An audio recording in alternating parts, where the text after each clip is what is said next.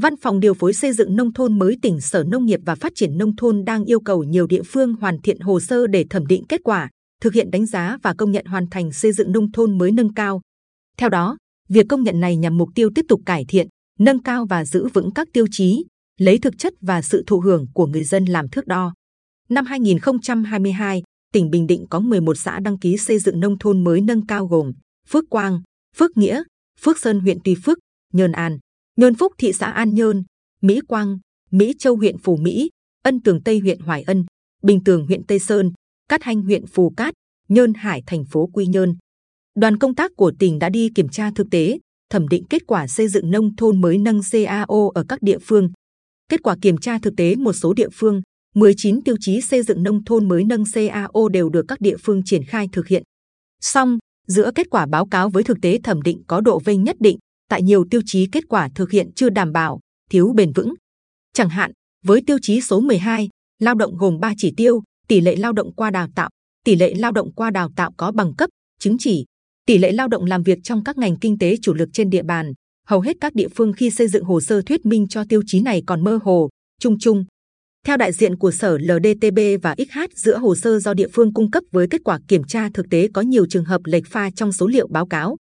Việc xây dựng kế hoạch và thuyết minh bằng các số liệu không khó, song việc người dân được đào tạo nghề bài bản, hợp chuẩn không chỉ giúp họ tìm được công việc phù hợp hơn, tốt hơn mà còn cho thấy sự quan tâm thật sự của chính quyền địa phương với công tác đào tạo nghề ở địa phương.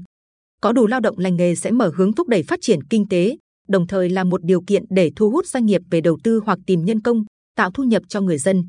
Song điều đáng tiếc là các địa phương chưa đánh giá chính xác vấn đề này, dẫn đến việc hầu hết đều chưa thực hiện tốt tiêu chí số 12. Tương tự, hầu hết các địa phương đang xây dựng nông thôn mới nâng CAO đều đang nợ tiêu chí số 17, môi trường và tiêu chí số 18, chất lượng môi trường sống.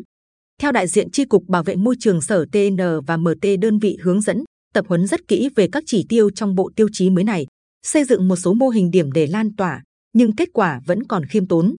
Qua kiểm tra thực tế để đánh giá và công nhận các địa phương hoàn thành xây dựng nông thôn mới nâng CAO, Phó Giám đốc Sở NN và Phát triển Nông thôn HO Đắc Trương, Tránh Văn phòng điều phối xây dựng nông thôn mới tỉnh cho hay, do có nhiều vấn đề phát sinh, đặc biệt là độ vênh giữa thực tế và báo cáo của địa phương nên chúng tôi yêu cầu các thành viên góp ý, nhận xét, đánh giá thật chi tiết, song phẳng những mặt được và chưa được để các địa phương lắng nghe, từ đó hoàn thiện tốt hơn.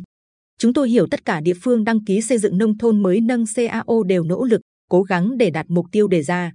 Dù vậy, mục đích khi phấn đấu là đem lại lợi ích bền vững thật sự cho người dân, phải chỉ ra người dân được hưởng những gì qua việc xây dựng thành công xã nông thôn mới nâng CAO.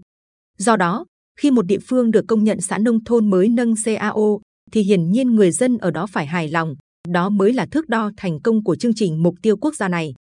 Hiện, Văn phòng điều phối xây dựng nông thôn mới tỉnh đang tập hợp đầy đủ các ý kiến góp ý, đánh giá từ các thành viên trong đoàn, xây dựng báo cáo hoàn thiện để trình ban chỉ đạo của tỉnh xem xét.